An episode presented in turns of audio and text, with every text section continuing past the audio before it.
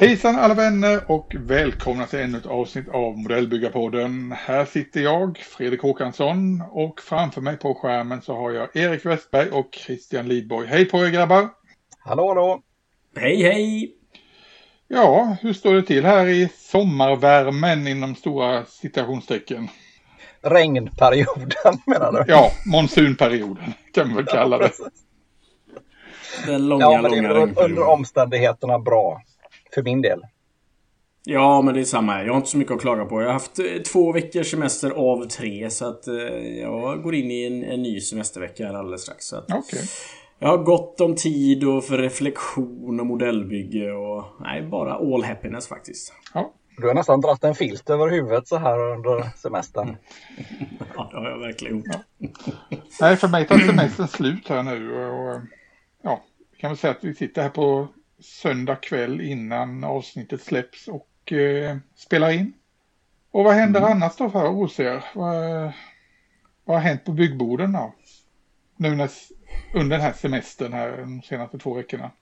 Jag har ju faktiskt kommit igång och byggt pansar här nu igen. Om man nu kan kalla eh, pansar som kommer från första världskriget för just pansar. Men, men i alla fall eh, det var dess syfte. Så att jag håller på att bygga en Renault eh, FT17 ifrån Meng i skala 1-35.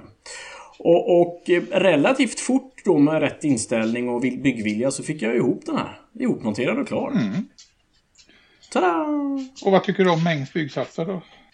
Eh, Inte så superduper crisp som jag hade önskat att den var faktiskt. Den trillade inte ihop så här jättesmidigt lätt, det kan jag inte säga. Men... men eh, och det är ju för sig klart, jämför man med Dragon så är det kanske ungefär samma och är det, jämför man med Tamiya så är det några år därifrån. Men eh, överlag så är jag är tacksam med modellen. Det är ju ett kul objekt så då blir ju bygget desto roligare. Och annars då? Har det kommit något tillskott till stashen då för dig? Eh, ja, men jag har försökt bli av med lite grejer. Jag har faktiskt avyttrat ett antal modeller. Men nu eh, var jag ju idag i, på F10 Memorial eh, i Ängelholm och då måste man ju supporta och handla i shoppen där kände jag. Så att då fick det faktiskt bli en Mosquito, en flygmaskin. Eh, Så att det är ju lite spännande då jag inte bygger flygmaskin. Mm, nej, du, du chockade oss lite lätt där. En Mossy. Ja, helt klart.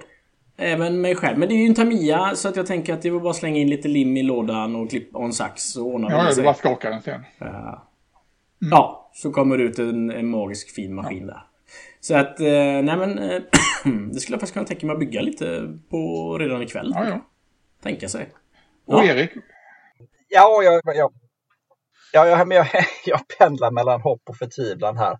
Jag, jag har ju bestämt mig för att försöka få ihop ett diorama till AIM. Ehm, så jag hade ju först det här med riddarna men så växlar jag över till mitt Vespa-diorama.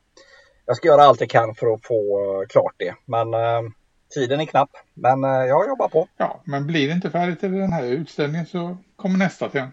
Så det Ja, så är det ju. Stressa inte för den Eh, biten. Nej, nej, jag har, jag har en, eh, jag har en vignett och en, ja det här lilla, eh, den här japanska ubåtsjagaren som jag gjorde. Så jag har ju några små grejer som jag kan ställa ut ändå. Så att, eh, ja, det ger sig. Ja, och för min egen del så kan jag säga att jag blev färdig med den här lilla kanonbåten här nu sen vi pratades vid senast. Min lilla Mm. eh, japanska kanonbåt ett på 700.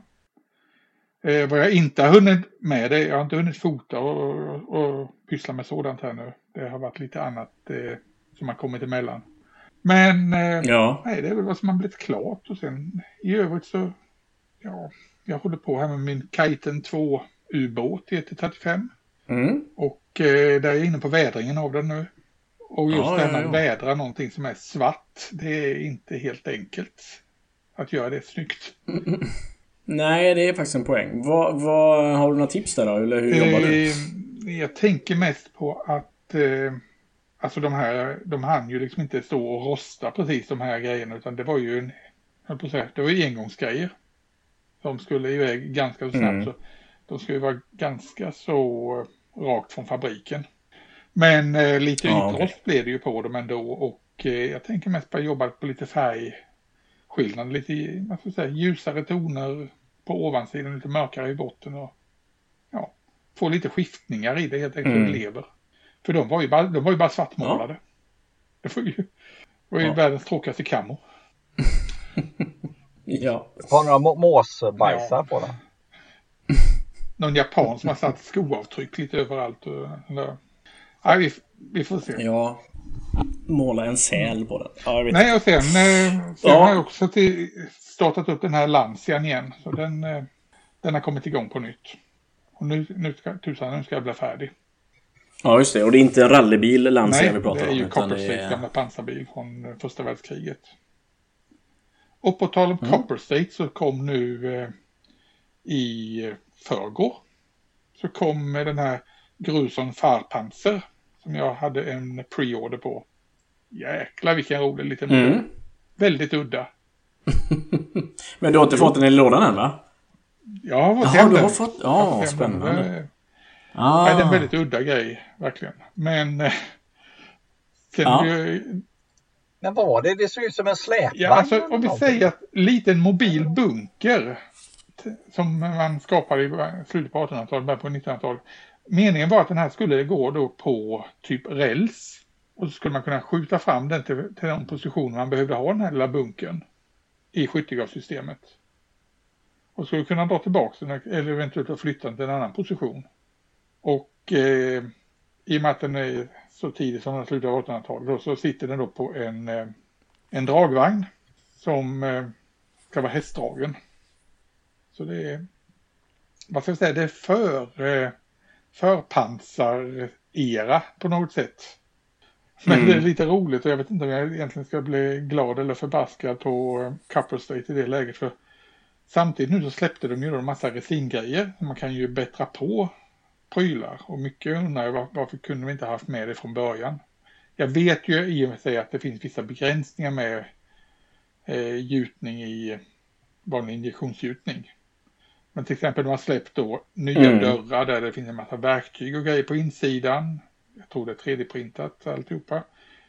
Eh, hästar. Eh, ett par hästar för det, till dragvagnen. Ett stora rejäla arbetshästar. De kostar mer än själva byggsatsen i sig. Och det, Jaha. ja, det är lite sådana här saker. Och eh, vissa saker undrar jag, ja, men varför behöver det finnas? Ibland känns det nästan lite onödigt. Mm. Ja, det förstår jag. Men har det inte varit så att när det varit lite pre-order så har man fått med lite Ja, extra det stämmer. godis i lådan? en eller? liten färgplansch. I A4-format, en väldigt fint litet färgtryck Mm. av, det, av boxarten. Och eh, sen är det här Mm. också en bok med historik och eh, massa bilder på från både tiden, där man ser dem utplacerade, och eh, walkaround-bilder på ett eh, bevarat exemplar som finns i Belgien. Så en sån liten Mm. bok följde med. Och det var, det var riktigt roligt. All right. Ja, man vill ju ha, känna sig lite premierad när man är en av de första som får eh, ta del av det här. Även om det är ett mystiskt eh, objekt. Men var det eh, nummer 11 detta Det nu då som du 11, hade köpt i rad eller? Ja, ja, ja. Ja. Spännande, spännande. Jag väntar på att det kommer något som faktiskt eh, intresserar mig och det är ju på gång konstiga saker vet jag. Så att, eh, Ja, det kommer mer, det kommer mer roliga pansarbilar framöver. ja, det gör det. Nåväl, eh, vad tänkte jag säga? Jo, Christian, du har ju en dagsfärsk rapport nere från Ängelholm. Du nämnde ju att du hade varit där nere. Det, ja, det luktar fortfarande Ängelholm om mig. Så färsk är det, faktiskt. Eh, nej men det är helt rätt. Jag var och besökte eh, den årliga eh, tillställningen i Ängelholm på F10 flygmuseum. Och det var ju eh, F10 Memor- Memorial som eh, Tor Nätterby bland annat med sina kumpaner anordnar och håller i. Eh, och eh, som vanligt var det ju... Det är ju en fantastisk miljö att ha en tävling på. Eller en utställning eller tävling eller vad man bör kalla det. Eh, så att eh, det var förvånansvärt mycket pansar faktiskt som ställdes ut.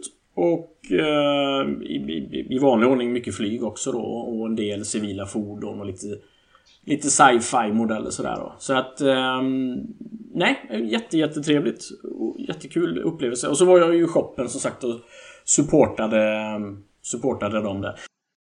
Men det viktigaste av allt, du delade ut vårt pris också.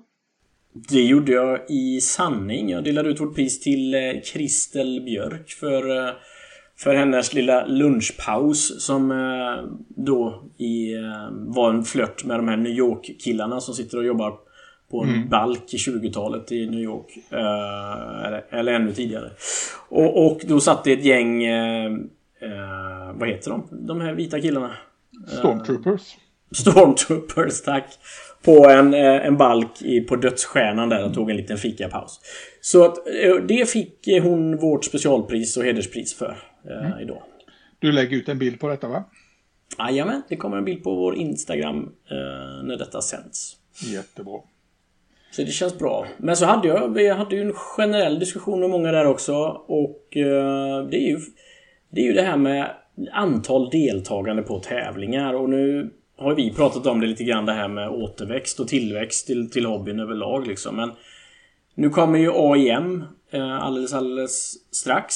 Här, det är bara några veckor kvar och eh, därefter kommer ju C4 i eh, Malmö och men, men, man vill ju verkligen bara skicka en uppmaning till så många som möjligt att faktiskt komma dit och ställa ut sina alster. Mm. Och det är inte så att det råder brist på alster. Det är inte alls så. Utan det är mer känslan av att, att alla kan vara med och våga och få sin modell bedömd. Uh, det är ingen, det är ingen elittävling och det är ingen Eh, ingen som klankar ner på ens modeller och så vidare. Utan ta verkligen tillfället i akt och passa på att ställa ut och, och få din vagn bedömd eller din, din, din, ditt objekt bedömt. Ja, det är ett sätt, att, det är ett, är ett sätt att växa som modellbyggare.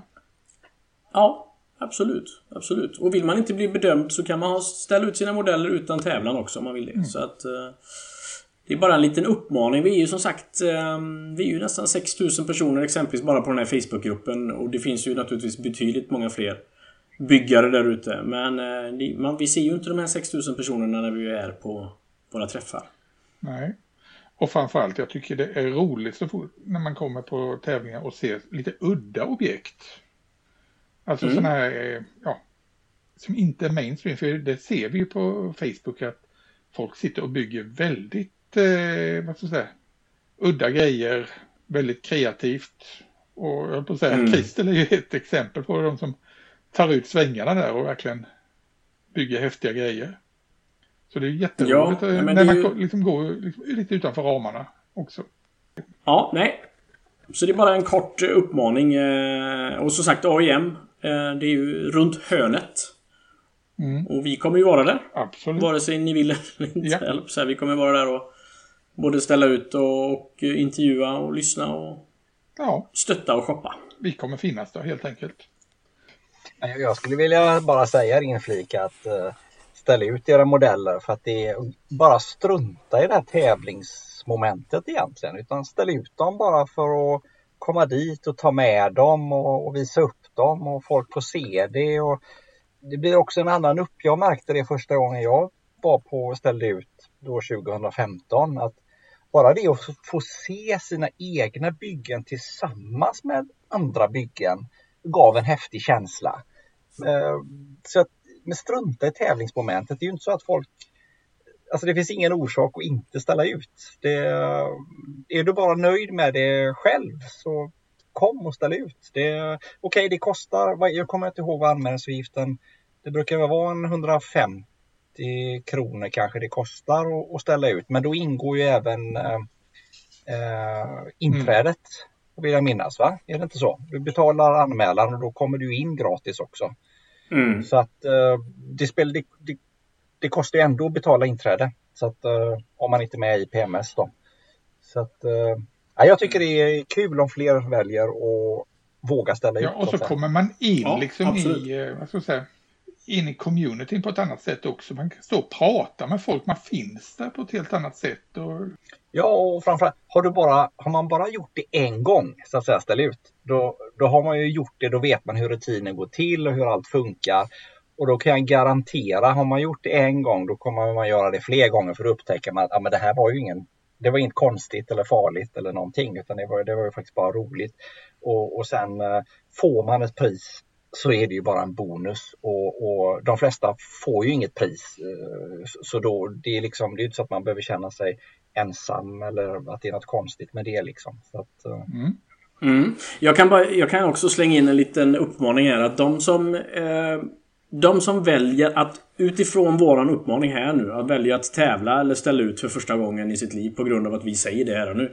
Kommer, kom, kan komma fram till mig på AIM så kommer ni få en t-shirt av mig där det står Modellbyggarpodden på. Det är ett, ett löfte jag lovar. Och jag får vara beredd att ha med många t-shirtar hoppas jag. Ja, ja. Det, ja, det är bra. Mm. Det ska bli intressant att se. Mm. Ja, kom bara fram till mig så ordnar vi det. Ja, Eh, hörni, dagens ämne för podden i övrigt här. Eh, det var ju ett litet samtal som jag hade med eh, Andreas Samuelsson. En kille som, eh, mm. han borde ju varit nere i Ängelholm idag när du, träff, när du var där nere. Mm. Det var han i sanning och han visade lite nya projekt han gjorde tillsammans med eh, Christer i Varberg bland annat på, om, om eh, liten 3D utskrifter på lansen eh, i 1.32 för att förbättra Nej, för Så, ja. jag och Andreas vi satt och pratade ett bra tag eh, om 3D-printning för modellbyggare. Så det tänkte jag, det kan vi ta och lyssna på det nu så kan vi diskutera det sen. Så vi kör väl det.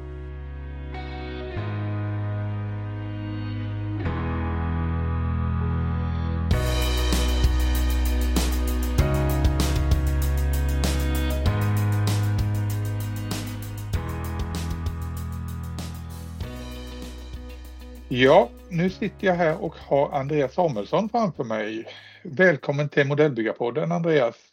Tack så mycket. Och, eh, du är här för att du är expert, utnämner jag i alla fall till, när det gäller 3D-printning. ja, absolut. Jo. Eh... Vem är Andreas Samuelsson då? Andreas Samuelsson, det är jag. Eh, det är en eh, man i sina bästa år, 47 år, modellbyggare från Helsingborg. Så därav min eh, undersköna nordvästskånska dialekt. Jag ber om ursäkt för detta. Eh, jag är, har varit modellbyggare i, jag räknar efter det, 38 år nu så att man borde ha lärt sig mer i det laget kan man tycka. Det är liksom, ja. Um, ja, ja. Du, du, började, du började någon gång i, i barndomen och sen har du aldrig slutat? Jag har eh, Faktiskt. Man hör ofta då folk som säger, ja men du vet, åh nej, jag, jag höll på med modellbyggen när jag var liten och sen slutade jag när jag började komma upp i tonåringen, tonåren och eh, skaffa flickvän och moped och sen så slutar man då och sen tog man upp det igen när man fick barn och blev äldre. Jag har aldrig gått igenom det stadiet. Jag har hållit på oavbrutet sedan jag var nio år gammal. Mm. ja, det, det har legat liksom pyrande sådär hela tiden i bakgrunden så man har ju alltid haft ett par lådor liggandes någonstans. Ja, Absolut. Då, är du, då är du som jag, det, det finns i DNA på något sätt. Ja, han är uppvuxen ja. Eh, inte allt för långt ifrån eh, F10 i Ängelholm. Man var van vid att, så, att se eh, J35 Draken flygande över lite då och då hela tiden och det, man blev klart inspirerad av det. Det var ja. häftigt. Och eh, vad jag förstått så är flyg en av dina stora grejer när det gäller byggande just. Ja, jag har eh, gjort tappra försök och eh, ge mig på eh, ja, men du vet, pansar och blanka bilar. Och... Men nej. du faller det, tillbaka till flyget? Ja, flyget är lättare. Det, ja, det är mycket roligare. Mm. Ja, vad bygger du? Är det alla möjliga flyg eller kan du berätta lite om din inriktning? Eller? Ja, alltså det är ju sådär att eh, eh, det varierar ganska kraftigt men någonstans inbillar man sig själv att man har en plan. Sådär du vet, ja men jag ska bara bygga svenskt flyg i 148 eller jag ska bara, ja. Det håll, brukar inte hålla mer än en vecka eller två och sen är man helt plötsligt sitter man och bygger något italienskt eh, sjöflygplan från 1920-talet eh, och undrar vad som hände. Och så är det i skala 1 till 72 och ja, du vet. Det, ja, ja. det är lite sådär. Men just nu är det sådär, jag har fått för mig att ja, men nu ska jag liksom ändå smala ner det lite grann och försöka hålla mig till ett 48 i alla fall. Och, mm. jag, gillar, jag gillar egentligen mest det här kalla kriget. Eh, om man säger det är liksom det är min grej. Men Det ska vara de första svenska jetmaskinerna och framåt sen. ja, Nej, men det är liksom Tunnan och Draken och sen lite de här Mm. ryska motsvarigheterna, amerikanska, engelska, lite sådär. Så att, Ja. ja. Men eh, som sagt, och sen så sitter man där med en resinbyggsats av eh, någon ubåt eh, som man undrar vad 17 hände. Liksom det. Ja, men du vet hur det är. Man har Ja. svårt att hålla sig liksom. Det, man är konsekvent inkonsekvent. Ja, som sagt, vi har det i DNA. Ja, Men du, eh, nu var det 3D-skrivare som, och 3D-printning vi skulle prata om här idag och då är frågan hur, ham, hur hamnade du där egentligen? mm. Det här är, Ja. det, det är en historia i sig. Det här, det här är ganska roligt egentligen för att ungefär, ska vi säga här, för ungefär två år sedan så eh, hade jag inte en susning om 3D-printning överhuvudtaget i stort sett. det är liksom, man hade den föreställningen att det var de, du vet, de här gamla maskinerna som smälter ner lite plast och så blir det Mm. något knepigt. Och det, nej, jag, men eh, om vi börjar så här.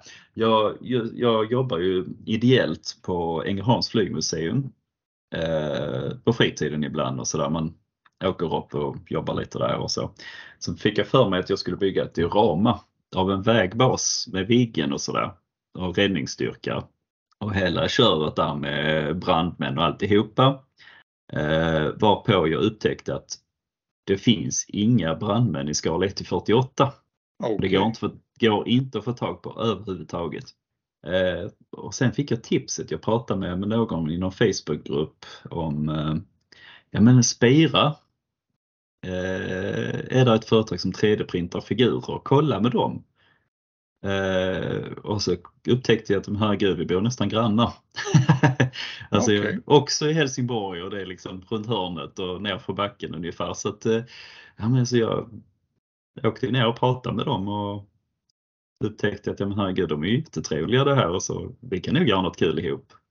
Så att eh, så de eh, jag ritade ihop några brandmän. Jag, jag ställde mig som modell och i brandställ och grejer så Mm. Ritade de ihop och så 3D-printade de mina brandmän i 148. Så tänkte jag wow, vilken grej!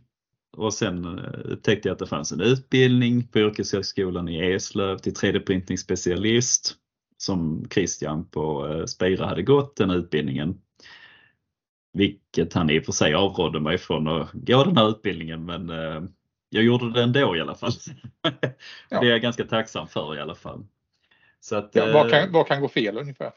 Nej men lite så. Det, det är väl sådär. Har- man eh, kravet att man skulle jobba med det så om man ska få fint jobb och sådär så är det kanske inte det bästa. Men ska man ha det sådär till fritidsgrejer och sånt så funkar det perfekt. Så då fick jag lära mig att CAD-rita och 3D-printa och hela den biten. Så att eh, jag hakar på det. Jag tog eh, ett och ett halvt år till att lägga ner på hobbyn där vet du, på heltid. Det är ambitiöst.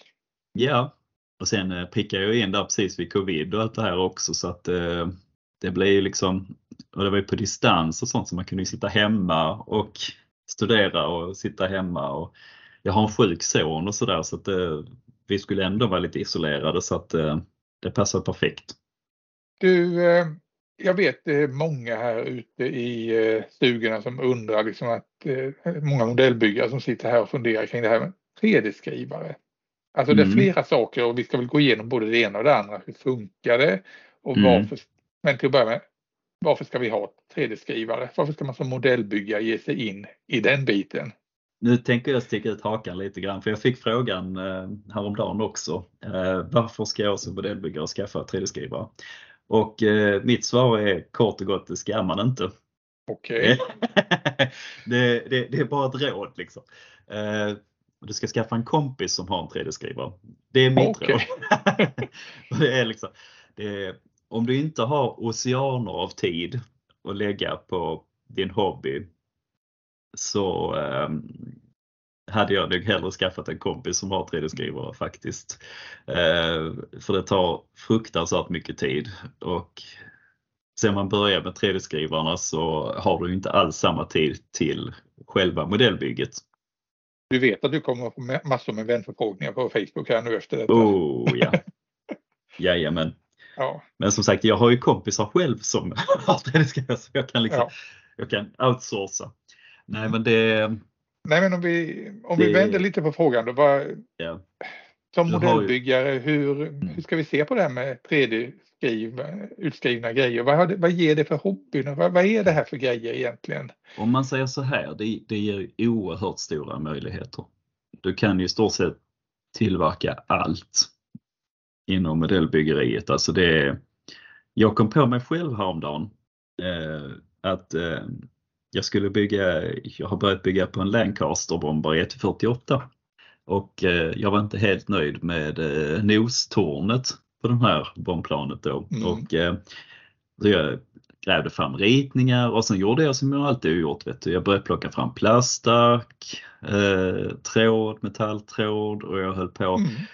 Och sen någonstans när jag hade börjat skära ut plastarksbitar så tänkte jag, vad håller jag på med? Nej, nej, nej, det här alltså totalt hjärnsläpp. så jag satte mig, startade upp datorn och så satt jag och CAD-ritade. Och sen är det bara att printa alltihopa på en gång. Alltså, det är någonstans där jag känner, på kort sikt så kommer inte 3D-print att ersätta modellbyggsatser så som vi känner till dem sedan tidigare. Utan jag tror först och främst nu att det kommer att ersätta det här karvandet med plastarksbitar och scratchbygge och sådär. Utan du kommer istället tillverka det själv genom att 3D-printa det istället. Det är någonstans där till att börja med. Jag har redan ersatt en hel del av eh, det som innan var resingjutningar. Mm. Ja. Är Så jag uppfattade det. Ja.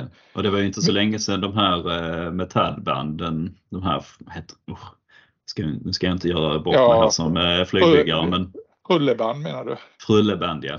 Ja. Eh, att han gav upp med de här metallbanden för det, det är ju, han har inte alls tänkt med på det här tåget med eh, 3D-print. Nej. För det, det blir otroligt mycket bättre alltså att kunna få fram detaljer Mm. i Ja, för det resin. ser vi Det ser man ju mer och mer att eh, förutom ett så dyker det nu upp eh, 3D-printade Mm. delar med i eh, som extra grejer till modeller. Mm. Och eh, ja, då kommer ju givetvis eh, frågan, kan jag som alltså säga, modellbyggare få fram lika bra grejer som till exempel Edvard och alla de här firmorna som skickar med 3D-printade prylar?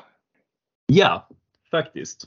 Eh, det beror såklart på vem som sitter bakom, bakom eh, som har, har hand om, eh, alltså som kan, om man kan, om man det kan teore- det och Det är teoretiskt möjligt. Absolut, utan tvekan. Alltså alla de här amatör, eh, om man säger de här hobby 3D-skrivarna som går att köpa idag, det är ju Mm. kvaliteten på dem, det går ju alltså det är absolut inga problem att få fram detalj, mer detaljer, åtminstone lika bra detaljer utan tvekan. Alltså. Mm. Och då är ju egentligen bara som du säger, plocka fram ritningar och ja, Mm, det kräver lite mer. Vi, vi ska väl gå in på det Mm. lite sen. Att titta på det. Men eh, är det någonting som 3D-utskrifterna inte fixar då? Vad är, vad är begränsningarna med, med det? Mm. Det är klart begränsningar på allt men är, man får komma in i det här tänket med 3D-print, alltså man ska printa dem på rätt håll och det ska liksom Mm. Ehm, ja, med support och allting sånt där, det har man ju gjort jättemånga tabbar på när man har printat saker. Att man har missat att komma in, alltså man har missat ställen och sånt där. För en 3D-skrivare kan aldrig printa i luften så man måste alltid ha något som heter supports. Liksom. Så att eh, just för att stötta upp, att annars så, ja, blir det ingenting av det. Mm. Eh, Så det är mycket vinklar och sånt. Men lägger man ner ganska mycket jobb på det och tänker så kan du få fram det mesta faktiskt. Men eh, som min stora begränsning när jag ska 3D-printa någonting just nu, det är storleken på Okej. saker som ska 3D-printas. De här eh, hemmaskinerna, de är oftast inte jättestora, de byggytan. Så du kan ofta inte, ska du printa något stort va? som jag hade planer på om jag skulle försöka 3D-printa nya vingar till min hobbyboss eh, Liberator bombare i 1-32. Eh, Så upptäckte jag att den där vingen är liksom en halv meter lång. Eh, det var lite svårt. Alltså, då får man ju dela upp det. Det är ju pytte, pyttesmå delar och sen försöka limma ihop. Alltså det blir, Då det är ju helt klart en begränsning. Mm. Då får man kanske byta och köra det i FDM-teknik istället, alltså det här gamla hederliga smälta plast-varianten. Och det blir ja, inte alls samma detaljnivå eller någonting. Men... Bara ett sidospår, den här Liberatorn från Hobbyboss, den, mm. den är inte hundra som modell har jag förstått va? Jo, som modell men inte om det ska likna förebilden tyvärr. Okej. Okay. En jättefin byggsats. Allting passar jättebra men eh, det liknar ingenting som förebilden tyvärr. Men, ja. Det liknar en Liberator. Ja, lite sådär. Och man kisar lite så. Men, eh, ja. Så det, det, har jag i projekt att jag ska försöka, men det ska jag försöka 3D-printa nya motorer och Okay. Men det, det är sånt här idiotprojekt utan dess like. Jag fick för mig att alla panellinjer var fel så att jag spacklade igen allt och rista och dra nitar och ja, den lär inte bli färdig detta århundradet i alla fall. Okej, okay. men eh, vi kan bara lägga den i kategorin alltså någon på Hobbyboss hade en dålig dag. Ja, ja. jo. Nåväl, det var ett sidospår det. Absolut. Nej men eh, här pratar vi om eh, att man kan göra väldigt mycket men mm. är det, bara, det är väl inte bara att skaffa en 3D-skrivare? Nej, tyvärr. Fråga. Nej, tyvärr. Ska vi gå igenom 3D-skrivare eh, på Dummies här nu? Modellbyggare. Yeah. Yeah. Var börjar man? Vi har eh, random man säger så här, vi börjar, Det finns idag jättefina eh, resinskrivare som ligger på runt 4000 kronor. Mm. Eh, som är fullt tillräckliga för det mesta. Eh, sen kan du kanske vid behov alltså gå upp en storlek och ha lite större som kostar lite mer. Men eh, du kommer ganska långt med en sån för 4000 kronor. Problemet är där och också. Vad är, vad är då en resinskrivare? Jo, eh, då är det ju sådär egentligen att då har du ett flytande resin, resin eh, som du häller i tråg med en genomskinlig botten. Eh, och under den genomskinliga botten i det här tråget så har du en eh, LCD-skärm. Och på den här LCD-skärmen så ritar den här upp med UV-ljus den formen som ska printas. Och så härdar resinet i ett tunt lager på själva byggplattan som sänks ner i det här resinet. Eh, och sen lyfter den här resinskrivaren upp byggplattan mm. lite grann och så tar man nästa lager och nästa Och sen lager, ritar den nästa lager. lager och sen ritar den nästa lager. Så den har ju slicat som det heter på svengelska. Mm. Så att den har ju slicat upp, eh, skivat upp själva modellen i väldigt många lager och så ritar den varje lager för sig. Så att, eh, och det är de här lagerna du ofta ser när du ser 3D-printat. Att ja. Så beroende på vilken upplösning du har på själva skrivaren och hur fin skrivare du har och sånt och hur fort mm. du skriver och lite inställningar och sådär. Så man vill ju få bort de här lagren så de inte syns. Liksom.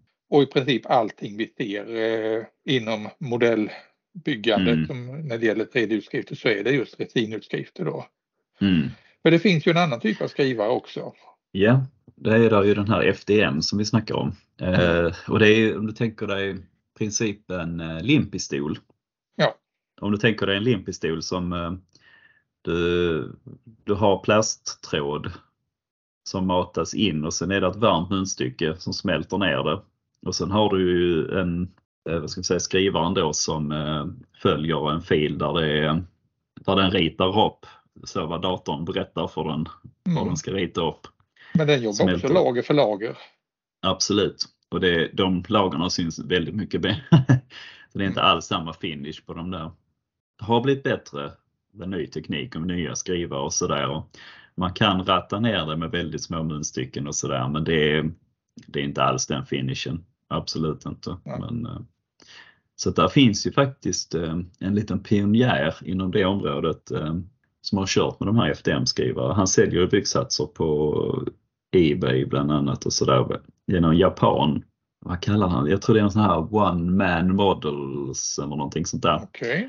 Jag har faktiskt, eh, jag blev inspirerad så jag köpte en byggsats av någon sån här engelsk, det var för några år, några år sedan. En engelsk passagerarkärra, vad är det, fyra motorer i Handley Page någonting i skala 1 till 48. Den är stor som ett hus och extremt primitivt 3D-printat men ändå, mm. det var mest för att jag var nyfiken. Men det går att göra det men det, det är inte den finishen man vill ha, absolut inte. Nej. Då får du börja med att täcka alltihopa med spack eller sånt för att få bort de här linjerna och sånt. Det, det är inte lätt. Nej, men det är en sån eh, skrivare där man använder sådana här filament, eh, plasttråd. Mm. Det, kan, det är ju som jag ser det i alla fall. Jag har ju också en sådan stående. Jag har ju haft användning för det när det gäller till mm. exempel att kunna göra verktygshållare och mm. inte själva modellen men saker runt eh, själva modellhobbyn. Ja, absolut. Mm. Det är allting från jiggar till... Det är mycket jiggar och sånt, ja absolut. Det funkar jättebra.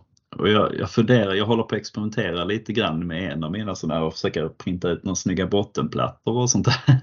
Mm. och stativ, alltså vet som de hade med i byggsatserna förr i tiden med flygplan att du kunde sätta dem på ett stativ yeah. så de, i flygande och sånt där. Så att, eh, lite sådana prylar men det själva, just i själva byggsatsen blir det inte så mycket av det tyvärr.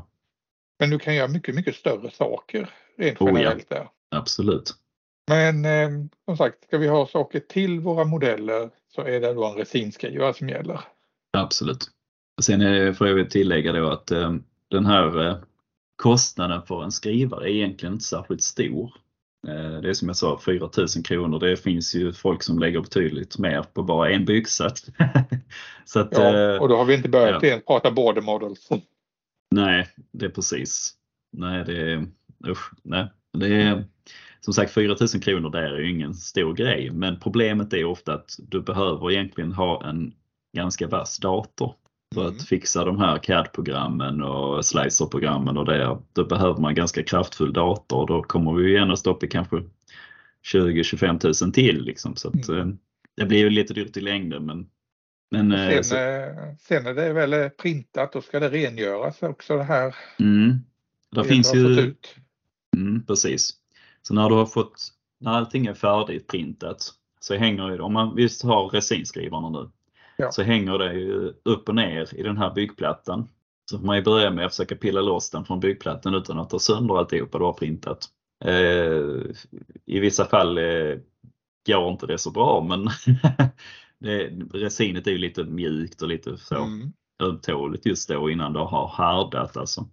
Och sen är det, du får inte röra det med händerna egentligen för det, det är inga hälsosamma grejer vi pratar om här tyvärr. Det, eh, så det är handskar på som gäller och, eh, och sen ska du då skölja väck det här överblivna flytande resinet. Och, ja, den, har hela ju... tiden, den har hela tiden doppats i ja. resinen när den är som ja, ja precis, så allting är ju bara jättevått flytande resin liksom. Mm. Och då är det egentligen två olika sorters resin vi använder. Eh, det jag använder mest det är ju den här vattentvättbara. Okej. Okay. Så det, då kan du skölja av det i vanligt kranvatten. Jag har en liten borste och så stoppar jag ner det i ett tråg med vatten och så försöker skölja väck det värsta. Sen får man ha ytterligare tråg och skölja av ännu mer. Liksom så. Eh, för annars blir det ganska äckligt och allting blir klibbigt och nej, det blir inte bra. Och sen efter detta då, sen ska den in i, jag har ett härdskåp då, så det är också en grej man, som jag tycker egentligen att man bör skaffa. Det är inget jättetvång för det går att ställa ut i solen. För eh, resinet härdar ju UV-ljus. Mm. Men eh, det är inte alltid man har tålamod till det och det är inte alltid det är soligt. Så att eh, man har ett litet skåp med UV-lampa som mm. härdar resinet och det tar ju bara någon, någon minut så är det färdigt. Liksom. Och sen är det ju klart. Och det finns till och med kombinerade tvättar och sådana här härdare. Precis. Separata Absolut. grejer, man, ja. eller enheter man kan köpa. Mm. Och Men sen, nu pratar du om, eh, om vatten. vatten. Vattentvättbara. Ja. Sen har du den andra då som eh, det vanliga då. Och det är det ju, då måste man tvätta det i sprit. Och det är ju IPA liksom. Det, mm. det är det som funkar bäst. Och det är ganska mycket mer. Ja, det luktar ju ganska kraftigt och det är mer slabbigt. Och, mm. Men eh, det funkar det också och det har sina fördelar där också. Det finns ju olika sorters resin. Eh, vi ser ju oftast det här vanliga standard eh, grå resinet. Eh, men det finns ju massa olika andra resiner med olika egenskaper. Det finns okay. ju de som är lite mer slagtåliga resiner, där är olika färger. Du har liksom sen finns det genomskinligt resin också. Eh, just nu håller jag på att experimentera med Crystal Clear eh, resin som är alltså kristallklart resin. Så än så länge, det verkar lovande så jag ska försöka 3D-printa huvar till flygplan och sånt där. Det låter Eh. djärvt att komma dit än. Ja, det, det är, vi snackar begränsningar på 3D-print innan och det är, det är där någonstans jag har haft problem med också för att eh, om man ska 3D-printa sig ett eget flygplan till exempel så en flygplansmodell och sånt så är det ofta huvar och sånt det kör fast vid men det har ju kommit nytt resin som ska kunna bli riktigt kristallklart. Eh, Just nu är det, ligger lite begränsningar där att det blir nästan kristallklart. Utan man måste polera upp det sista liksom, för att få den här riktiga finishen och sådär. Och då får man ju lite begränsningar om det är en liten, liten flygplanshuvud att kunna komma åt och polera det här. Det är inte så lätt. Men du, eh, där, så- just när det gäller flygplanshuvar så har jag ju sett en annan grej där man använder 3D-printar för att göra en plugg till en eh, det. vakuumformare. Mm. Och det har ju kommit nu vakuumformare som är rätt så, så att säga, smidiga. Inte Mm. den här gamla grejen med en eh, masonitlåda och dammsugare utan Nej. mycket, mycket snyggare och Ja, enklare det grejer. finns sådana här tandläkarvarianter och sånt va? Så, Jag har inte kommit så långt som att jag lite sugen har man varit men jag tänker jag behöver inte skaffa fler maskiner just nu i alla fall. Nej. Nej, det är väl ganska begränsat, eh, begränsad Mm. användning. Det, det tar ett bra tag innan man kan få den att betala sig misstänker jag. Ja, eh, olika typer av resin sa du ja. Ja, och som sagt, eh, och då de här genomskinliga till exempel, då finns inte de i det här vattentvättbara då. I alla fall inte det här kristallklart utan då måste jag köra det med IPA till exempel. Mm. Likadant det här slagtåligare resinet också. Ja, vad ligger kostnaden på det här med resin? För det är ju det är väl inte gratis? Nej, de kostar ju ett par hundra kronor literna absolut. Men eh, det är, tyvärr är det ju sådär att materialåtgången på just det man 3D-printar är ju oftast inte så stor på själva grejen man printar. Eh, Det är ju mest om du misslyckas, vilket det händer tyvärr ganska ofta att man, Mm. det är någonting som strular, att det har släppt från byggplattan eller någonting och, sen, och då måste man ju sila och kassera ganska mycket av det här resinet tyvärr. Det, Ja. Så att eh, nej, det Och sen går det en hel del till eh, så att säga, bottenplatta och stöd och grejer också. Ja, absolut. Så man försöker ju hålla supporten till ett minimum bara för att eh, sen ska du ju, dels ska du göra lite mer material när du har support. Och dels är det ju så också att eh, eh, oftast så tyvärr så lämnar de här supporten eh, eh, små märken i det du har printat. Mm. Och ibland är det svårt att få bort supporten för de sitter på väldigt konstiga ställen när man har printat något ömtåligt. Så. Ja, man brukar väl sätta det på överhäng och liknande saker. Det kan vara väldigt tunt och eh, Ja. när man nyper av det då så kan det följa med för mycket material. Mm. Resinet är ju ganska sprött överlag, tyvärr. Jag brukar ju säga det också att eh, bara för att man kan 3D-printa någonting så behöver inte det betyda att man ska göra det. Så eh, jag har ju försökt att 3D-printa om man säger eh, eh, ja men du vet små kulsprutor och Ja. sånt där och det är väldigt tunt och smått och fint och sådär men eh, där finns ju sådana jättefina svarvade i mässing och sånt där att köpa istället och det håller bra mycket bättre kan jag säga. Det Det, Det är kan, vara svårt, alldeles- det kan vara alldeles- svårt att slå det. Ja. alldeles för ömtåligt egentligen. Speciellt om man är lite fumlig som jag är. Så. Men eh, om, då kan vi tänka, då har vi själva 3D-skrivaren Ja. och eh, vi har förbrukningsmaterialet, det vill säga Mm. resinet Mm. och eh, eventuellt då IPA, alltså isopropanol och att skölja Mm. med eller vatten eller vad man nu väljer. Kompetens i övrigt då? Behöver man, säger ha så- den där utbildningen som du har? Nej. Eh, jag skulle vilja säga alltså det beror på hur eh, vass man är egentligen på hur pysslig man är. Mm. Och jag tänker lite grann att det är ju som all annan teknik, samma som eh, airbrush och sånt och det har vi ju lärt oss använda. Liksom det, det kan ju också verka lite konstigt första gången. Men behöver man vara en jäkel på att hantera en dator? Det beror på vilken ambitionsnivå. Ja, grejen är den. Eh, vi kommer ju till det också här men eh, om du har ambitionen att du ska eh, designa dina egna grejer och du ska liksom 3D-printa dem och detaljer och byggsatser själv och allting så, så bör du ju vara lite vassare på att använda CAD-program. Det finns ju som tur är ganska bra hyfsat pedagogiska sådana som eh, Fusion 360 och sånt där som går att ladda hem gratis till att börja med om du har för eget bruk som det heter. Mm. Det Eh, absolut enklaste är väl Tinkercad som finns eh, Absolut. online till och med. funkar också. Men eh, och det är, det är ju som man får sitta och öva. Mm. Och det är som jag sa innan, det, du får ha väldigt mycket tid och det är framförallt där tiden går åt. Du sitter och drömmer och ritar streck framför datorn istället för att limma ihop plastdelar. Så det, man får ju någonstans göra avvägningen på vilken ambitionsnivå man vill ha. Hur mycket tid man har att lägga på sin hobby. Ja, men CAD-program, då pratar vi ju egentligen att kunna skapa maskindelar och liknande saker. Men ska vi man Mm. göra figurer då är det ju helt andra program. Då är det ju 3D-modelleringsprogram man behöver använda sig av. Ja, Och eh, höll på att säga, det är en helt annan business.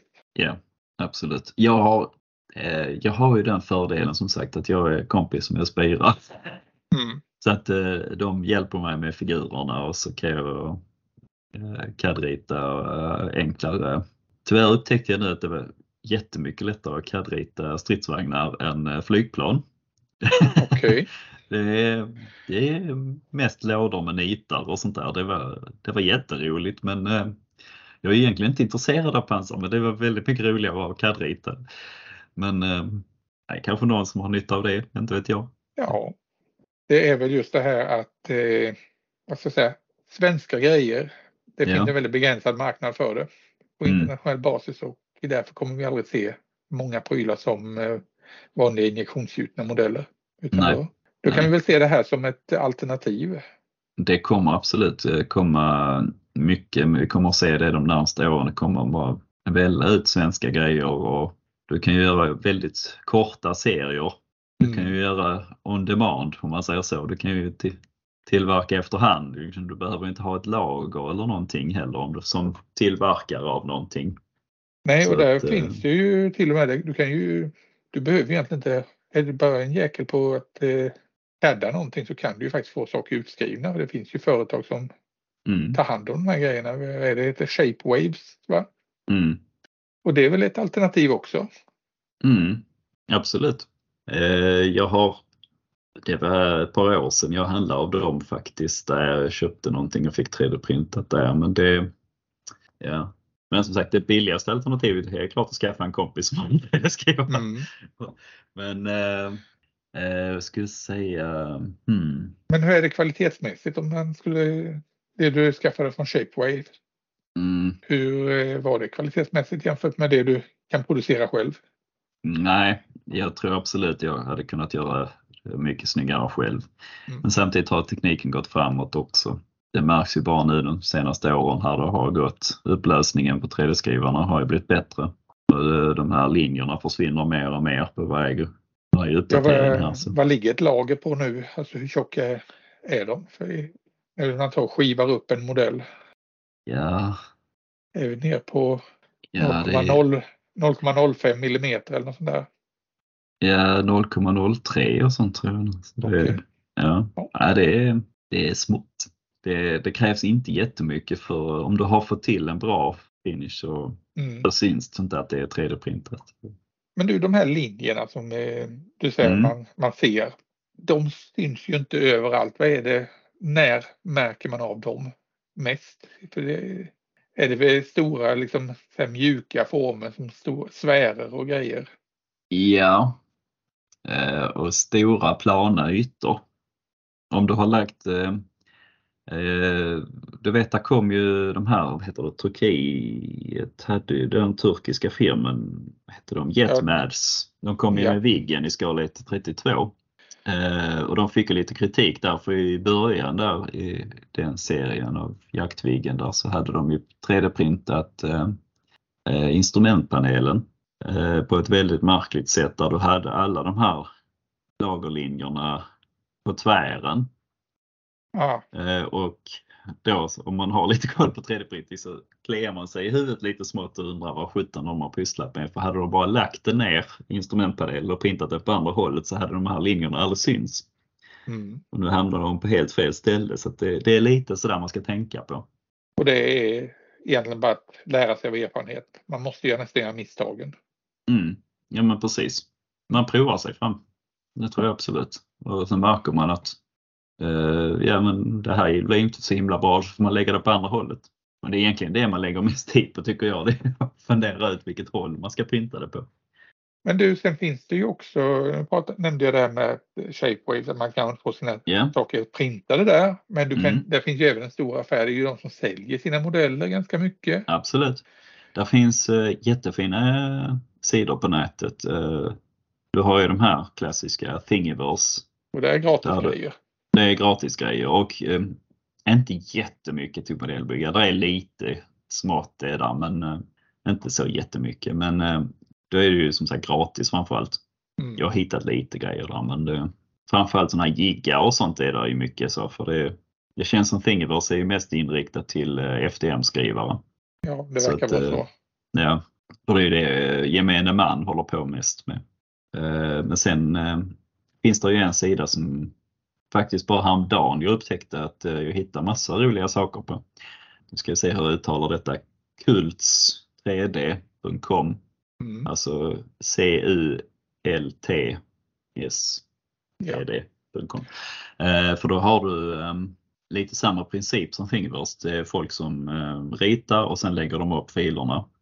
Men eh, en del är gratis och en del kostar pengar. Eh, men det är inga enorma summor det rör sig om. Oftast det är, det är någon 20 hit och någon hundralapp dit. Och, ja.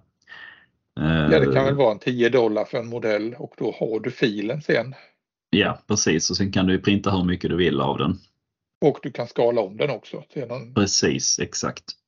Nej, jag hittar ju nu, eh, jag blir helt lycklig här nu, jag satt och hem.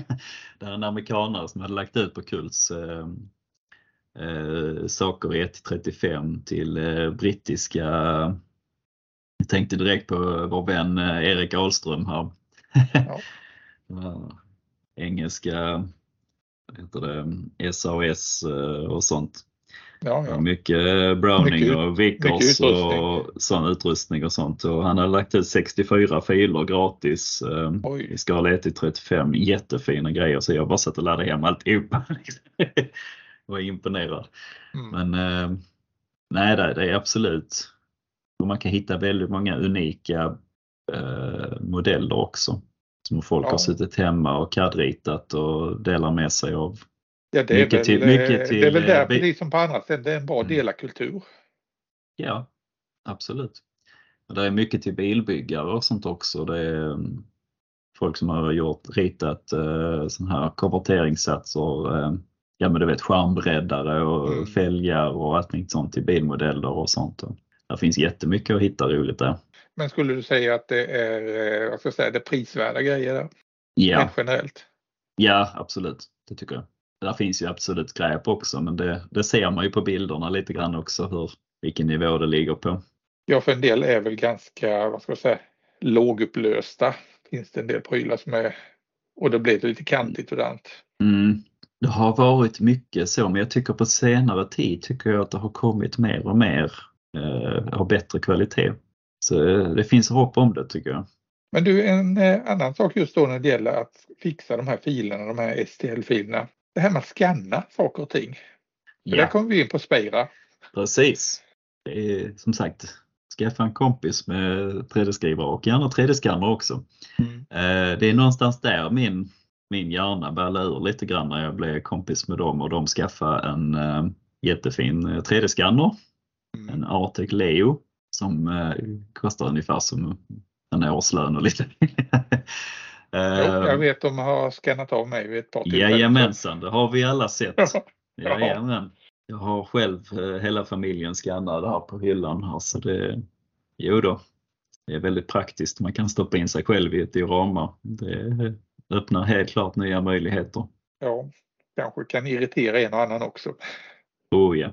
Nej, så det och sen eh, det var ju någonstans där jag fick för mig, jag fick ju en idé där lite så att man skulle ju kunna eh, som sagt, jag jobbar ju ideellt på Ängelholms flygmuseum på F10 och, eh, och har då eh, nycklar till ett eget flygmuseum och har tillgång till en avancerad 3D-skanner plus att jag har 3D-skrivare hemma. Så den kombinationen, det var nästan ja, Ja, för om jag inte minns helt fel så motstå. eh, F10 Memorial förra året så Mm. satte du igång där och skannade av delar, detaljer på flygplan. Mm. Absolut. Så att eh, du vet eh, det här, eh, vad hette de, Fly? De gjorde ju en eh, J29 Tunnan i 32. Tyvärr så var det ju vissa delar av den byggsatsen som inte var särskilt likt J29. Bland Okej. annat nosen. Och då tänkte jag det kan inte vara så svårt så att jag, vi skannade helt enkelt av nosen på den riktiga som står i Ängelholm. Och sen la jag in det i datorn och skannade ner och eller jag, skala ner. Och eh, så 3D-print är nya nosar och luftintag och hela köret. Eh, och, Så då har eh, du helt korrekta modeller nu då. Jag har fortfarande inte byggt färdigt någon av dem där men det, ja, ja. Nej, möjligheten det- finns i alla fall. Möjligheten finns och det, Ja, förr eller senare. absolut. Sen som vanligt så gick man ju lite överstyr och så började scanna du vet stol och allt. Alla Ja, små detaljer och allt. Så det, nästa steg är ju helt enkelt att bara strunta byggsatsen och köra, köra helt hela byggsatsen i 3D-print istället. Ja. ja. Är det det som är framtiden? Eller Ja. vad, tror, vad tror vi om framtiden? Är det, Ja, ja, men jag tror någonstans att det kommer mer och mer. För jag tror redan nu vet vi att eh, de stora tillverkarna som Airfix och sånt där att de, de 3D-skannar ju, de har väl gått ut med, om jag inte minns helt fel, att de släpper inte något flygplan utan att de har kunnat 3D-skanna nej, jag vill minnas att jag har, läst någonting om De har också. sagt något i den stilen. Så att, men sen är det tyvärr så att eh, det innebär ju inte automatiskt att eh, själva byggsatsen blir korrekt ändå. Va? För det, du har ju fortfarande skit bakom spakarna så det är någon som kan sätta grejerna på fel håll eller, eller scanna fel, fel flygplan som är modifierat på något annat sätt på museet. Alltså, du vet, eh, Ja, det är ju så. Men, eh, måste alltid göra bakgrundsresearchen i vilket fall Ja. som helst. Ja, det, är ju, det är ju efterarbetet också som är väldigt sådär eh, invecklat. Där det kan hända mycket grejer. Ehm, Nej, men överhuvudtaget det här med som sagt scanning, 3D-printning och så vidare för oss modellbyggare framtiden där. Det, det är väl någonting vi det, det kommer mer och mer. Det kommer bli en vardag för oss misstänker jag. mm. Jag tror Jag framförallt ser- det är ett, eh, som det ersätter väl först och främst scratchbygget hemma kan jag tänka mig. Så som jag kom på här efterhand. Att, eh, Mm. Och sen att du kan lägga till mer och mer personliga detaljer i byggena. Mm. Du kan ju sätta dig själv i cockpit som sagt. eh, Och sen Ja, och att ju- aftermarket, Edvard och alla de här gått över mer och mer till 3D-print istället för gjuta resin. Jag kan ju säga, jag som fartygsbyggare, jag har ju sett de här små 3D-printade Mm. grejerna i 1-350 där man har kanoner och luftvärnspjäser och liknande saker. Och att göra dem i ett, det är Mm. ju ett elände. Här får man någonting som är helt suveränt fint och Mm. i tre dimensioner på ett helt annat sätt än etten. Mm. Så där, jag ser väl det som en väldigt stor framtid. Sen var det ganska intressant också nu till exempel det Copper State håller på med. Att de gör ju sina egna aftermarket grejer också. Mm. Inte nog med att de gör själva grundbyggsatsen utan de genom 3D-printning så erbjuder de också aftermarket grejerna. Det vill säga förbättringar av sina egna prylar. Mm. Ja, du kan ju göra hysteriskt fina ekerfälgar och sånt. Mm. Till den här första världskrigs eh, dubbeldäckarna då. Det, Ja, de är så tunna så det är inte klokt. Alltså det, Nej. ja, det har jag också lyckats med faktiskt. Mhm. det, var, det var riktigt roligt faktiskt. Det var, men det går åt många när man försöker printa de här små hjulen. Vet du. Det, det ska inte mycket till eh, innan det har härdat. att det ska bli lite stukat. Så det, Ja, ja, så det, man ska inte räkna med bra resultat första gången. Utan, Nej, man får räkna med lite svinn. Men det, nej, det var väldigt spännande. Jag tror den tiden med, man tänker på alla de här gamla Tamiya byggsatserna med eh, motorcyklar och sånt här i skala 1 till 35 med sådana jättestora ekrar och cyklar utan ekrar och sånt. Jag tror den tiden är förbi. Absolut. ja, det, det, det skulle jag väl tro också att det eller till och med att eh, det här med att vi behöver ha ett extra sätt med ättade ekrar. Det är Mm. ganska komplicerat och sen skära loss hela fälgen och allting på. Mm. Det är nog också en eh, saga blott. Och där kan vi gå tillbaka till Copper State. De har ju gjort hela motorcyklar här nu, både engelska och tyska från första världskriget. Ja, just det. Helt 3D-printade. Väldigt, väldigt Mm. snygga grejer som har kommit här nu. Mm. Men du, eh, vad har vi mer att säga om det här? Jag kan ju berätta en annan rolig sak som jag, jag fick en idé. Mm. Det är just det här möjligheterna. Alltså det, det är egentligen bara, alltså någonstans är ju bara hjärnan som sätter gränser. Liksom. Det, jag eh, satt för här förleden och byggde en, eh, heter det här ukrainska? Dora Wings, eh, deras nya 148 J10 eh, var till P66 J48 då. Eh, och så har de ju en stjärnmotor med en sån här Twin Wasp. Den var jättefin. Och jag satt och du vet, med, drog tändkablar med tråd och hade mig ju detaljera och sånt där. Så tänkte jag det här blir ju riktigt snyggt. Men eh, tänkte jag undrar om inte det går att göra så man slipper göra om allt det här jobbet med tändkablar och sånt igen. Så att, eh, jag tog min lilla motor och åkte ner till Spira och så lånade deras andra skanner och skanna in den, hela motorn. Och sen Okej. kan jag ju spara filen och sen så, så nu kan jag 3D-printa ut den motorn hur många som helst komplett med alla de här tänkkablarna och alltihopa. Så du kan ju använda den här motorn i alla DC3 och J22 och allt 17 som jag har och ska bygga sen. Liksom. Då behöver jag inte sitta och göra om det här jobbet en gång till. Ja, ja, det var Så det- intressant. Du, du har gjort scratchjobbet en gång. En gång ja, sen har jag bara kopierat den. Liksom. Så, Mm. så att ja, det är Ja, det är Sen smart. Mycket skulle smart. jag tänkt ett varv till så skulle jag egentligen bara ha skannat in själva basmotorn och sen eh, CAD-ritat in tänkkablarna istället. Men eh, samtidigt är det en viss tillfredsställelse jag har gjort i alla fall en gång. Ja. Men du, eh, det här med, då, då, eh, det väcker en tanke hos mig, eller som jag har hört, eh, just det här med att det som är då, så att säga, det eh, ritat i ett CAD-program eller liknande, det är inte samma känsla på det som om man har liksom handgjort det. Det blir för perfekt. Ja, jag Kan du hålla med om det eller? Jag håller Eller? med. Ja, jag håller med. Det är ändå en viss stolthet i att ha gjort någonting själv. Alltså, jag vet inte riktigt vad jag ska ha för liknelse där, men det... Nej men när du säger det här med Eh. tändkablar till exempel, att om du gör det i CAD-programmet då kommer de ju liksom i perfekt läge. Mm, Men precis. i verkligheten så ligger de ju lite där de ligger. Liksom det, Mm. det är många saker som påverkar exakt hur de böjer sig och så vidare. Mm. Nej, det är likadant. Jag försökte uh, CAD-rita in eh, bälten på uh, flygplansstol. Och det, det är väl inte alls samma grej. Det, det ser det ser påritat ut på något sätt. Det var svårt att få det till det här levande, eh, Mm. hänger bälten, alltså naturligt liksom. Det Tyngden- jättesvårt att få till. på det. Ja, så det jag gjorde, jag testade på en eh, Drakenstol i ett 48 att jag eh, satt och limmade dit små eh, eh, folieremsor på en eh, Hasegawa Drakenstol. Och sen 3D-skannade jag den och det blev mycket mer levande än om jag hade ritat dit själva bältena på stolen Mm. i CAD-programmet. Så att, eh, sen kanske det är bara jag som är lite kass på att rita- CAD-rita. Men det, Nej men jag tror där att är det en viss finns en, känsla i det där ändå. Liksom det ska se Ja. lite, ja. det, det är imperfektionen på något sätt som gör det levande. Mm, Kan man säga så? Jo det är det nog. För det har jag ju märkt med figurer också i det som är ska säga, skillnaden mellan det som är inskannat och det som Mm. är helt eh, ritat i ett 3D-modelleringsprogram. Att figurer som är helt 3D-modellerade ser inte lika levande ut. nej. För det kan vara att eh, håret ligger för perfekt på en eh, figur Ja, men, eller klä, Ve- kläderna hamnar hänger inte. symmetriskt och Ja. ja. lite så i kläderna. Ja.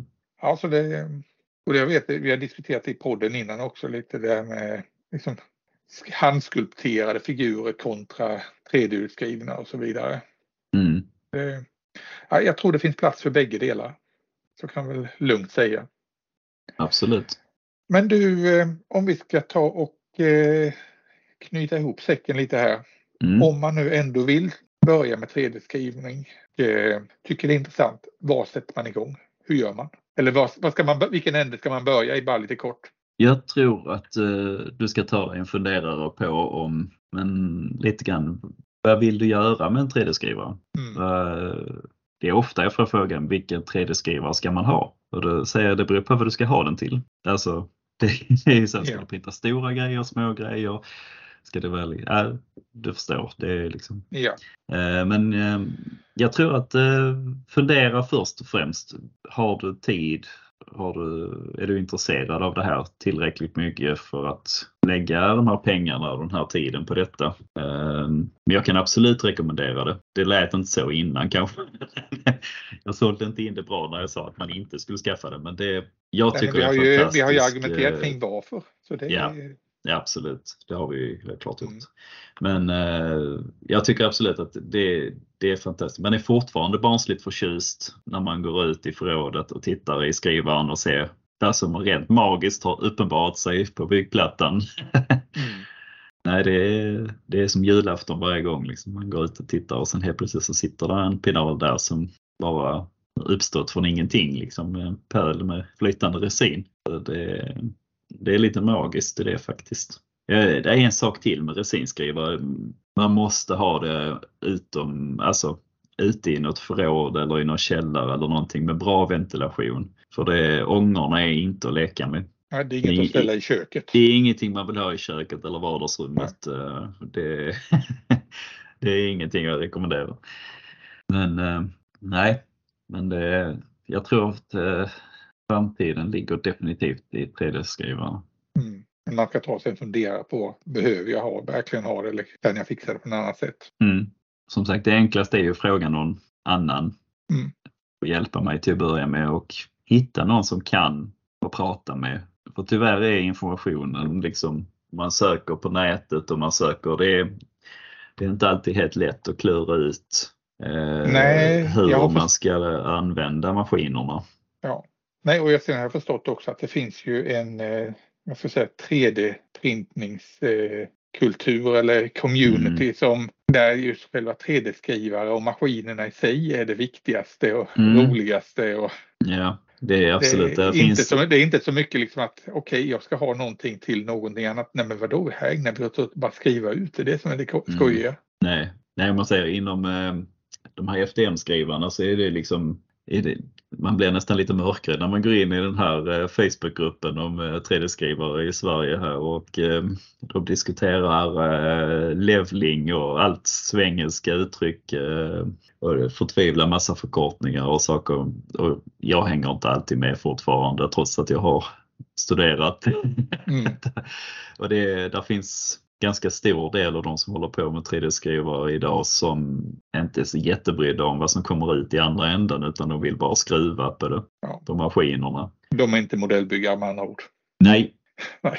det har jag faktiskt inte stött på så mycket inom modellbyggeriet heller faktiskt. Att det, vi sitter och diskuterar eh, skruvar på airbrushen och det, är, det är ganska befriande faktiskt. Nej, det, jag vet att när, vi, när det började dyka upp det här med 3D-utskrifter så var det lite knorrande från Mm. modellbyggare som tyckte ja men inte det där fusk, inte det. Men, Men det eh, där är väl fusket, bara- att det det känner man igen från, ja men du vet, eh, allt. Ja, det var likadant med resin. Det var likadant med vanliga Egentligen så är, hela modellbygge, eller hela den plastmodeller där, det är ju också fusk för egentligen ska vi ju karva ut ur en träbit som det ska Ja. vara på riktigt liksom. Så att vi tar ju död på hobbyn bara genom att det kom dekaler. Det är liksom, Ja. det, Nej, vi ska tillbaka till ett par balsa, balsaträbitar och eh, mm, bygga det där. Vilket i och för sig också en, ja, det var väldigt det är också en befriande. hobby. Ja. Jo, jag testade ju nu under sommaren eh, att eh, bygga en sån här gammal balsaflygplan faktiskt. Ja, just det ja. ja. Hur gick det? Och det var svårare än vad jag trodde faktiskt. Och det som jag sa i förra avsnittet av podden att jag har en nyvunnen respekt för gamla tiders modellbyggare. Nej, det, man blir lite ödmjuk av det. Mm. Så kan man väl uttrycka det. Jag hade en gammal släkting som är död nu men eh, han eh, hade ju en jättesamling med eh, modellflygplan eh, som han hade byggt under 50-talet och där. Mm. Han hade gått ut i vedboden och karvat. Han hade köpt ritningar på postorder och sen hade han gått ut och karvat så han hade ju ett helt flygvapen i skala 100. Någonting sådär. Oj. Han hade karvat fram i trä i vedklabbar. Vet du. Det, det, det är respekt tycker jag. Det är Ja. absolut. Det, Men idag kan vi, vi som sagt göra samma sak med en 3D-skrivare. Sitta först med Mm. och karva fram det i ett CAD-program och sen Ja. printa ut det. Och det, det, Men det ska ju är respekt- fortfarande, det ska ju det fortfarande, det ska ju fortfarande målas och Oh, ja. alltihopa sådär. Eh, har du lyckats måla dig själv höll jag på att säga, de här skannade, Eh, utprintade versionerna av dig själv?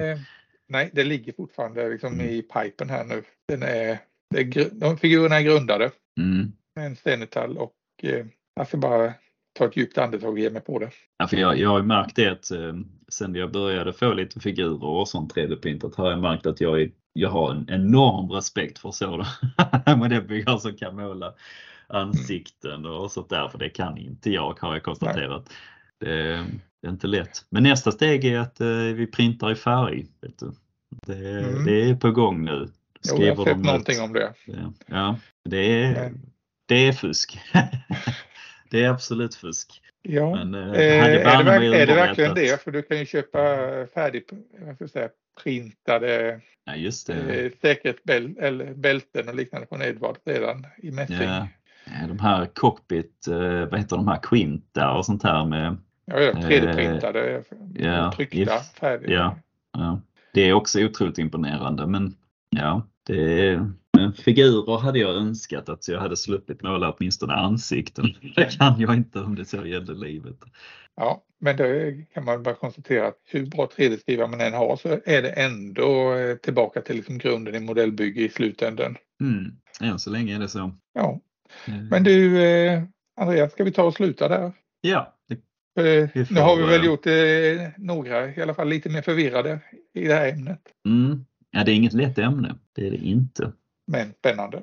Oh ja. Förresten tror du det kommer eh, på tävlingar speciella klasser bara för rent 3D-printade grejer framöver? Som avslutningsfråga här. Eh. Eller kommer det sorteras in som ett naturligt inslag i allting annat? Jag tror det kommer smygas in bland det övriga faktiskt. Men jag tror vi kommer se betydligt mer av rent 3D-printade modeller. Ja, det ska bli intressant. Andreas Samuelsson, tack så Mm. väldigt mycket för den här, Tack för att jag fick det här vara med. samtalet. Tack för att jag fick vara med. Det var Ha det trevligt. gott. Ja, ha det bra. Och vi ses framöver. Hej Det då. gör vi. Hej då. Hej.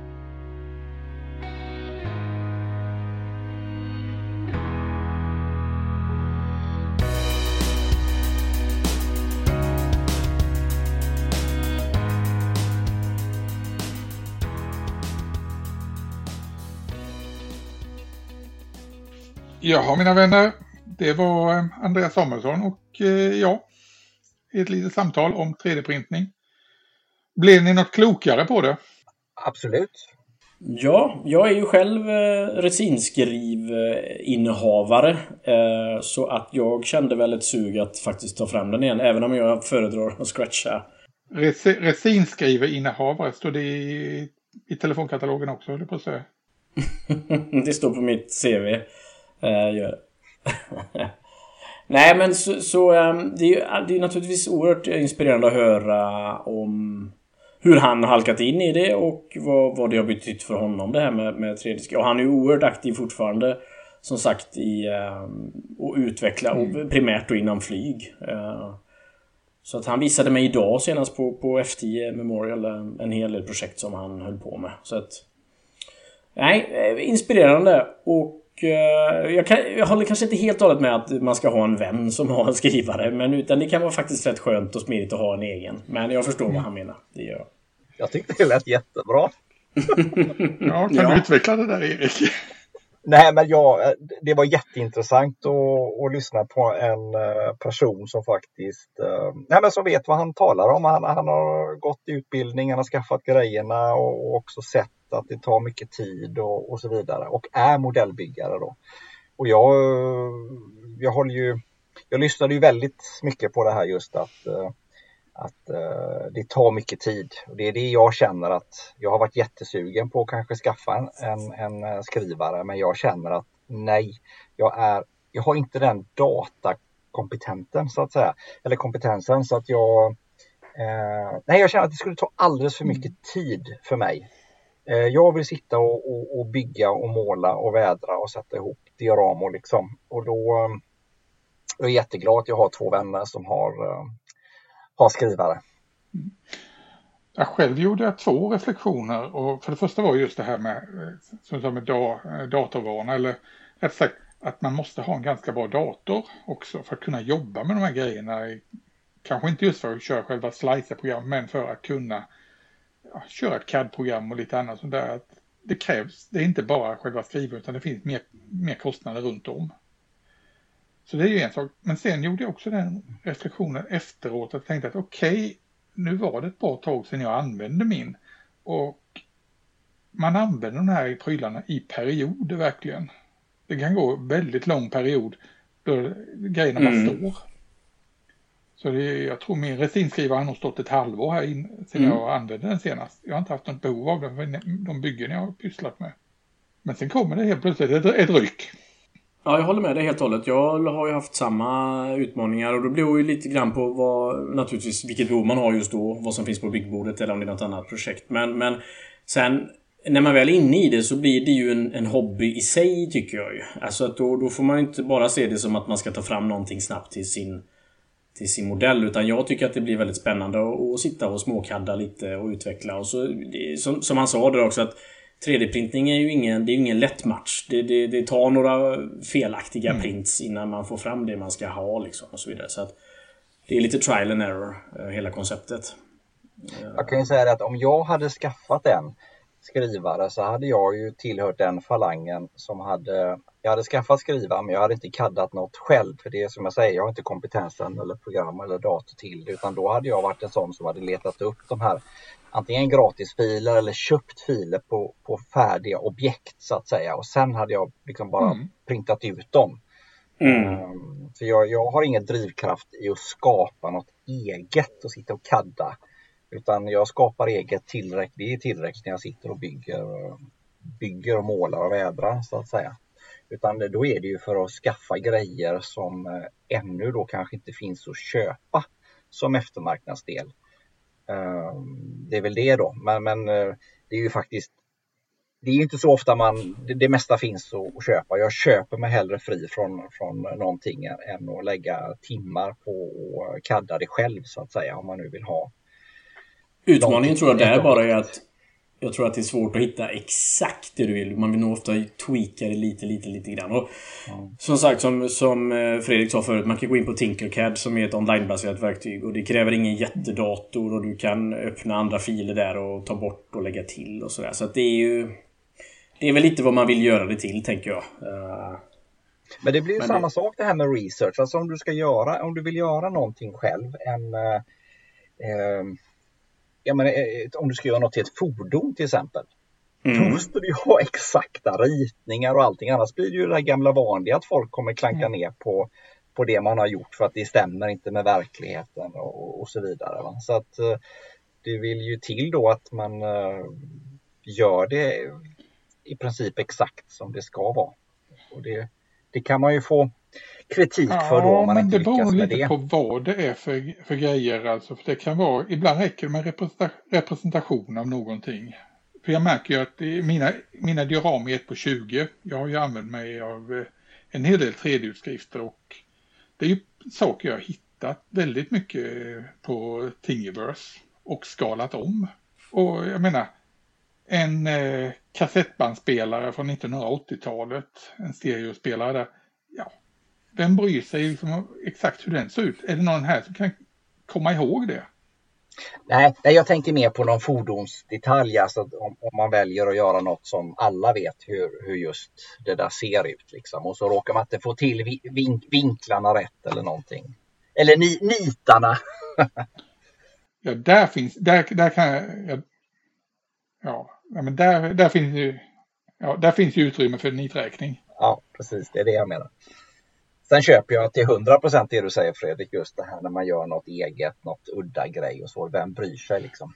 Nej, och jag blev jätteglad nu när jag såg till exempel då SSR Models, eh, de senaste grejerna som kommit ut där med ketchupflaskor, senapsflaskor och vad var det, mjölkkartonger, ostskivor paprikor och bröd och annat sådär. Ja, exakt. Det, det, finns ju så kreativa människor så jag känner att jag kommer, nog, jag kommer nog aldrig känna att det finns ett behov för mig att skaffa och hålla på. Därför alla de här grejerna som jag funderar på som inte finns idag, de kommer ju dyka upp tids nog. Ja, men problemet är som sagt att okej, okay, eh, ta SSR Models till exempel, han gör saker i 1 35. Men om du behöver dem i skala 1 på 20 eller 1 på 16 eller 1 på 24, vad gör du då? Då mejlar jag till SSR Models och frågar om de kan printa ut det i en annan storlek. Jag trodde du skulle säga att du mejlade till oss att vi skulle... Men det var, det var jag uppskattar att du sa SSR ja. nu, då vet vi det. Ja. ja. Nej men det, det, är en bra poäng du har där för det, Erik, för det är ju så många av de här som pysslar med det här, de, de kan fixa de prylarna. De kan ordna det. Men sen, ehm, men jag skulle bara vilja säga det ehm, om det här, ni pratade ju lite om figurer. Och, och jag mm. håller ju på mycket med figurer som ni vet och jag har ju även uh, köpt en hel del 3D-printade figurer och följer mycket vad som kommer och så vidare. Och, och ni var inne på det här med att en uh, figur som är gjord helt i datorn inte riktigt, i mitt tycke då, motsvarar kvaliteten på en, uh, en handgjord figur mm. så att säga, som är skulpterad. Det är långt ifrån vill jag påstå. Jag, och jag vet faktiskt vad jag talar om för jag har köpt väldigt mycket 3D-printar och, och, och, sett det och, och, gått igenom sortiment och allting och man ser det klart och tydligt och jag har tagit upp det tidigare. Och en grej som jag, jag, det stör mig så väldigt så jag måste ta upp det. det är, man ser så jäkla ofta med, med 3D-modellerade, helt datagjorda figurer att de står och håller ett gevär och så axelremmen är liksom, den går uppåt. Det, det är precis som geväret är gjord av helium, det lyfter liksom, mm. det är mm. ingen tyngd i geväret. Så remmen, den borde liksom gå, smita åt axeln så att säga. Mm, och mm. det, det, det, jag, jag ser rött när jag ser det. Alltså, det, jag tycker det är så tråkigt att den som har som skapar det inte reflekterar över att det finns tyngd i ett uh, gevär. Liksom. Ja men mm. så är det ju med, med, med, väldigt många grejer just det här. Alltså, hur faller väcken på saker och ting? Ja, hur ligger hår? Och lite ja, ni, ni, pratade mycket om det och jag, jag håller, det, det ser jag som en, där har det inte alls kommit uh, till sin rätt än med, med 3D. Det, det är den stora baksidan med det. Och, och sen mm. som jag poängterat tidigare det här när du köper, det är jättesmidigt att få en figur som är helt färdig gjord så att säga. Du slipper limma på armar och ben och fötter och allting och det kan vara ganska komplicerat att få det bra. Så jag, det gillar jag verkligen när de är att de är färdiga så att säga. Men det gör ju också det här att om du vill byta ut huvudet till exempel och du ska sen knipsa av det, det och det är sprutt som ni vet mm. resinet. Det, det, är, det förvånar mig att de inte gör det här med att huvudet är, är löst. Mm. Uh, att man kan sätta dit det. det. det. här med att allting är färdigt, jag kan väl reta mig på det för att jag är ju sån att jag vill ju ofta måla prylar i sektioner mm. och sen plocka mm. ihop det. För mm. alltså är, det, jag... är allting i ett stycke då kan det bli väldigt, väldigt jobbigt att komma åt och måla, tycker jag. Mm, mm. Ja, men jag håller med dig, jag, jag, jag, tänkte ta upp det också. Men i mitt fall i alla fall så är det kanske att i åtta fall av tio så, så sätter jag ihop hela figuren innan jag målar. Det är inte, för mitt fall så är det inte så ofta jag behöver sätta ihop det i delar så att säga. Uh, det är mer när man är så duktig som Fredrik så kommer man, då blir det ett problem. Uh, men men, men eh, just huvudet tycker jag är, är en sak som är. Och, och sen en annan sak nu när vi är inne på det här med figurer, det är ju ofta det här som, det, det pratar ni om då, just det här att man låter scanna en person i en eh, mm. dräkt eller uniform. Och det är jätteroligt, man kan få olika poser. Problemet är ju bara att du skannar ju samma person så det är ju samma ansikte som eh, om, om nu det här företaget mm. gör en serie med tio brandmän till exempel så blir det ju att det är, det är tio brandmän som, som har samma ansikte. Men, men om du vill ha ett diorama så vill du ha tio olika ansikten. Ja, men det där är inga, det där är inga mm. problem för eh, jag har spejrat och, och för de hade ju skannat mig. Så de tog mm. mitt huvud och satte på en kille med en eh, M90-uniform. Mm. Med keps och alltihopa, bytte ut facet helt enkelt. Eller hela huvudet. Ja, ja, men då, har du, då, gör, då, gör, då visste du ja. att det gick och du gjorde en specialbeställning. Men för oss dödliga som bara beställer online så att säga, där blir det ju samma face på, ja. på allihop så att säga. Uh, så där önskar jag faktiskt att, uh, att, man, att de insåg det här och så kanske hade precis som du säger, utbyta, alltså man kan välja Mm. ansikte. Så man kan själv mixa ihop lite grann med vad man vill ha för ålder. Kanske inte kön så, men, men ålder och utseende på den här figuren. Det är, säkert, det är säkert bara tidsfråga innan det kommer sådana möjligheter. Ja. Så det, det, det tror jag är fullt möjligt framöver. Men sen också, eh, återigen, det blir också det här samma. De har ju, scannar man en person så blir ju kroppshyddan den, den samma med. Så det är ju sånt som eh, man eh, som blir lite svår nackdelen då jämfört med eh, skulpterade modeller där varje figur är, är i princip helt unik. Jo, men herregud, ti- titta på eh, vad ska säga, eh, injektionsgjutna figurer från Tamiya. De är ju e- 1,70 1,78. Varenda tysk soldat har exakt samma, lika brett mellan axlarna och exakt samma eh, haklinje Jo. och det ena med det tredje. Så nej, jag vet inte om det är så stor. Jag, jag får vara den Mm. kritiska av oss idag här. Med, Ja, det lyckas du med bravur faktiskt. Och det, vi, vi hör ju till vanligheten å andra sidan. Så att jag tror inte att du, vi ska göra någon skillnad idag. Nej, då, nej, men man- jag vill bara påpeka att allt är inte grön, eh, sko, gröna skogar och, och guld som glimmar så att säga. Utan man får, eh, man får ta det för vad det är i utvecklingen eh, Mm. med 3D idag. Så att säga. Mm, Ja. Helt klart. Nej, hörni, tiden rinner iväg. Vi har snackat länge här. Eh, en liten sak bara skulle jag vilja eh, ta upp innan vi slutar.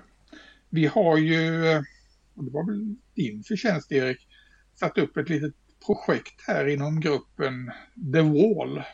Ja, ska vi ta och bara lägga en liten teaser om vad det handlar om egentligen? Erik, du som har släppt idén. Ja, men jag, vi, vi satt ju och brainstormade på vad kan vi ha för tema på avsnitt. Och då bara kom jag på att ja, vi skulle ju kunna ge oss själva en uppgift att eh, modellera någonting eller göra någonting. Eh, och, och gärna scratchat då liksom för att det, det är roligt. Och då sa jag att ja, men vi skulle kunna göra en vägg eller en bit av en vägg eller en byggnad eller någonting. Och så hade jag ju förslaget att egentligen då för att få till det lite roligt så skulle man ha en förebild, så att säga ett foto eller, eller någonting, en annan modell eller vad som helst. Bara så att man, det var liksom att man, ett litet test hur mycket man kunde efterlikna ett originalobjekt, så att säga, lite grann då med fri tolkning. Eh, nu var det inte det viktigaste. Det viktigaste var att vi skulle liksom egentligen göra varsitt litet vignett uh, vägg eller någonting och så skulle vi dela med oss av vilken, hur, hur vi gjorde det och tekniker vi använde och så vidare. Det var det som var Ja, för vi kommer ju ha tre helt olika säga. ingångar på det. Mm. Om jag känner oss rätt. Ja, men det, och det var det som var tanken också. Gärna tre olika skalor om, om, eh, om vi kan enas om det. Nej, men det, och där skulle vi någon gång Mm. i, vad var det, mitten på oktober eller någonting skulle vara färdigt eh, enligt planen i alla fall. Sen får vi se, vi, det får vi kanske revidera beroende på vad vi hinner med och inte. Ja, det är väl, ena är väl hur, hur mycket det krockar med saker man behöver få klart till AIM och Mm. eh, C4 i sådana fall. Men som sagt, vi ska ta ett avsnitt framöver om detta, hur byggena har gått. Så vi är ju tvungna att dokumentera också. Mm. Ja, men då har vi gett oss själva en uppgift. Mm. Vi får göra varsin YouTube-film också inför YouTube-avsnittet vi har tänkt Hugaliga. att prata om också. Så, Mm, ja. ja, spänna Ja. bågen lite grann här Och killar. Christian, du ska bli färdig med ditt Ja. boxade diorama. Mm, jajamän. Det var väl Du bra vad jag har att göra. Ja. Eh, Det var väl eh, tanken, men nu har jag fått dispens till C4 i alla fall. Så att... eh, Han sa aldrig vilket år Någon, AIM. gång innan helve- någon gång innan helvetet fryser med andra ord. Ja, just det. Så du får välja antingen AIM nästa år C4 eller i år C4 då. i år. Så... eh, Yes, yes, yes, yes. Ja. Det går bra. Det går bra. Nej, men vad säger vi? Är vi lagom stressade nu inför nästa, nästa vecka och ja, resten av augusti månad? Ja, det är vi. Nej, men då, eh, Ja, det är då vi. säger vi väl så. Och, Nej då. eh, ja, bygg på där ute i stugorna. Alla ni som lyssnar. Ha det gött. Mm. Yes. Hej. Ha det så fint. Tack, tack, tack. Hej! Hej, hej.